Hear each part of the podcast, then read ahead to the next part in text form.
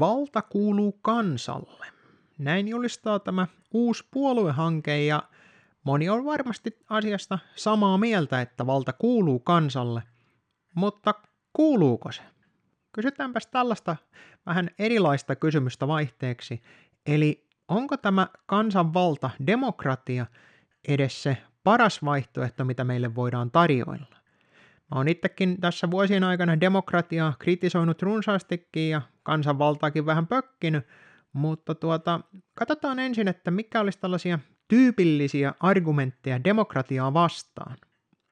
Ensimmäisenä otetaan, että johtajat vaihtuu koko ajan tässä demokratiassa, ja tämä voi johtaa epävakauteen, koska sä et voi koskaan tietää, että minkälainen porukka siellä seuraavalla kerralla tuloo, niin minkään pitemmän kuin sen 4 vuoden kauden ajaksi, niin on vaikea suunnitella eteenpäin. Tämä pitää paikkansa. Demokratia on lähinnä tällaista kilpailua näiden ehdokkaiden vallasta ja maineista.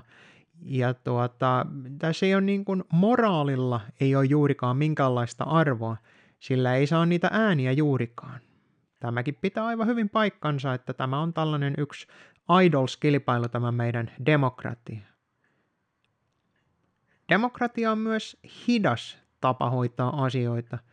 Kun on paljon ihmisiä päättämässä ja siitä joudutaan keskustelemaan, päätöksien kanssa voi mennä hyvinkin pitkän aikaa, ja sitten kun se laitetaan tuon kaksoisvaltion koneiston läpi, niin siinä voi mennä melkoinen aika siitä, kun on huomattu ongelma, kun että sille tehdään jotain. Tämä pitää aivan varmasti paikkansa. Nämä valitut kansanedustajat, niin ne ei liian tiedä, kun että niitä nyt välttämättä edes kiinnosta se, mitä kansa oikeasti haluaa, ja tietääkö nekään, että mikä olisi se kansan parhaaksi oleva asia. Tämä on nähty moneen kertaan, että kuinka näin myöhemmin katsottuna surkeita päätöksiä on tehty, ja sitten niitä on jouduttu perumaan. Onneksi niitä osa on peruttu, mutta eiköhän niitä nykyäänkin löydy tuolta etenkin lainsäädännöstä melkoinen määrä sellaisia päätöksiä, mitkä nyt ei välttämättä ole aivan kenenkään muun kuin niiden muutaman pienen ryhmän eduksi. Demokratia johtaa yleensä myös korruptioon. Se on selvä asia, koska tämä on tällainen suosiokilpailu, ja se, kenellä on enemmän valtaa, niin se saa tehtyä asioita enemmän, ja kun pikkusen pistää sinne kylmän kaljan lämpöisen leivän päälle, niin siinä on mahdollista saada sitä omaa asiaa vähän eteenpäin, koska kaikki ajaa sitä omaa asiaansa kuitenkin vaan eteenpäin.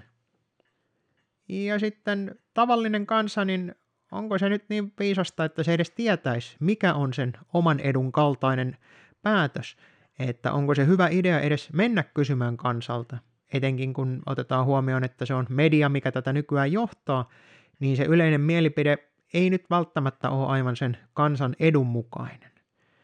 Nämä on tyypillisiä kritiikkiä tätä demokraattista järjestelmää kohtaan, mutta kun ajatellaan, että mitä tässä kritisoidaan, niin se ei ole niinkään se kansanvalta, vaan sen kansanvallan sijasta tässä kritisoidaan demokratiaa, tätä edustuksellista demokratiaa. Ja kyllä siinä on niin runsaasti ongelmia, että onkin ihme, että sille ei ole edes yritetty tehdä mitään hirvittäviä muutoksia. Jos ei nyt näitä pieniä suoran demokratian kikkailuja lasketa, niin se on aika lailla jatkunut sillä samalla tyylillä.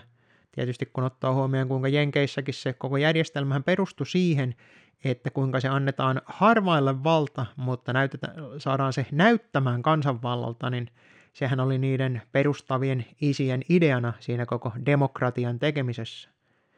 Mutta jos lähdetään ajattelemaan, että onko tämä kansanvalta tosiaan hyvä vai huono idea, niin lainataan ideoita vähän tuolta kauempaa historiasta, niin kuin mä oon tässä nyt viime aikoina tehnytkin, niin otetaan Platonia. Valtio-opuksessansa se pikkusen kritisoi tätä demokratiaa, ja hänen mielestään tämä olikin tämä demokratia se toiseksi huonoin vaihtoehto, ja sitä ennen oli useita eri hallintamuotoja. Paras vaihtoehto Platon mielestä oli tällainen kaupunkivaltio, hän kutsui sitä aristokratiaksi, eli sulla on 3 yhteiskuntaluokkaa, sulla on ne viisaat filosofit, sitten sulla on virkamieskoneisto ja sotilaat, ja tavallinen kansa on sitten kolmantena. mikä tämän erottaa tämän homman tällaisesta tavallisesta on se, että nämä kaksi ylintä luokkaa ei saa omistaa mitään. He ovat ainoastaan siellä palvelemassa tätä kansaa. Kansa kyllä maksaa niille, että ei niiden tarvitse tehdä muuta työtä kuin sitä päätäntää ja hallintaa, mutta heillä ei ole oikeutta omistaa mitään, mikä varmistaa sen, että sä et pääse korruptoitumaan siinä, koska kun et sä omista mitään, kaikki mitä sä saat, niin sä saat ne ilmaiseksi siltä kansalta. Eli se kansa maksaa sulle sen koko sun elintason elämän, ja siitä sitten kiitoksena sä teet sellaisia päätöksiä, mikä kannattaa niin kuin koko sille porukalle. Tämä oli Platon mielestä niin kuin tämä korkein hallintamuoto, ja mikä olisi niin kuin ollut se kaikista paras, että sulla on nämä filosofikuninkaat tavallaan, ja niillä on sitten se oma virkamieskoneisto, se oma armeija siinä alla, joka suojelee sitä kansaa niin sekä itseltään että ulkopuoliselta. Tämä oli hänen mielestään se optimaalinen hallintamuoto.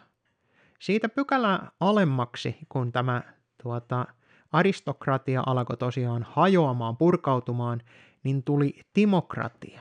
Se ei nyt tarkoita Timo Soinin johtamista, vaan se tarkoittaa järjestelmää, mikä ei ole enää aivan näin, että sulla on ne filosofikuninkaat siellä, vaan siellä on vähän vähemmän aatelisia, ei aatelisia, vaan tällaisia filosofia johtamassa.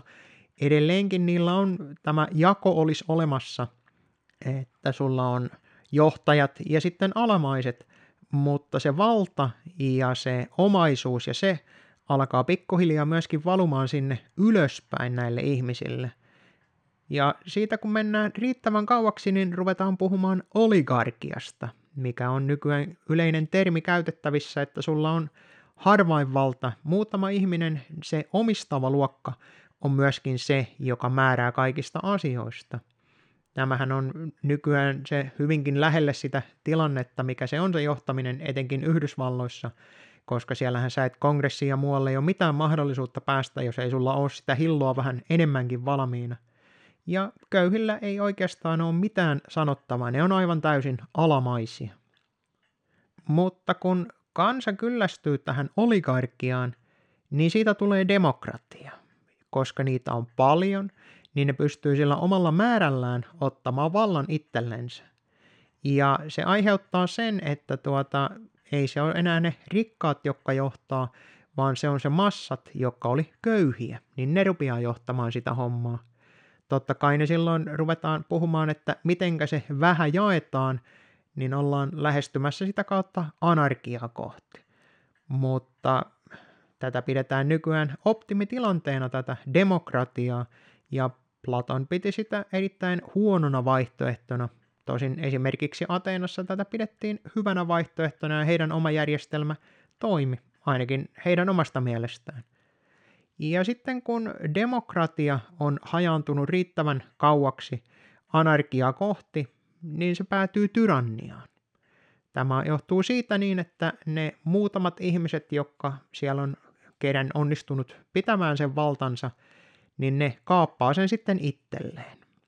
Koska anarkian ideana olisi, tässäkin Platon ajatteli, että se olisi ollut kaos, mikä siitä johtuu, kun kukaan ei ole varsinaisesti vallassa.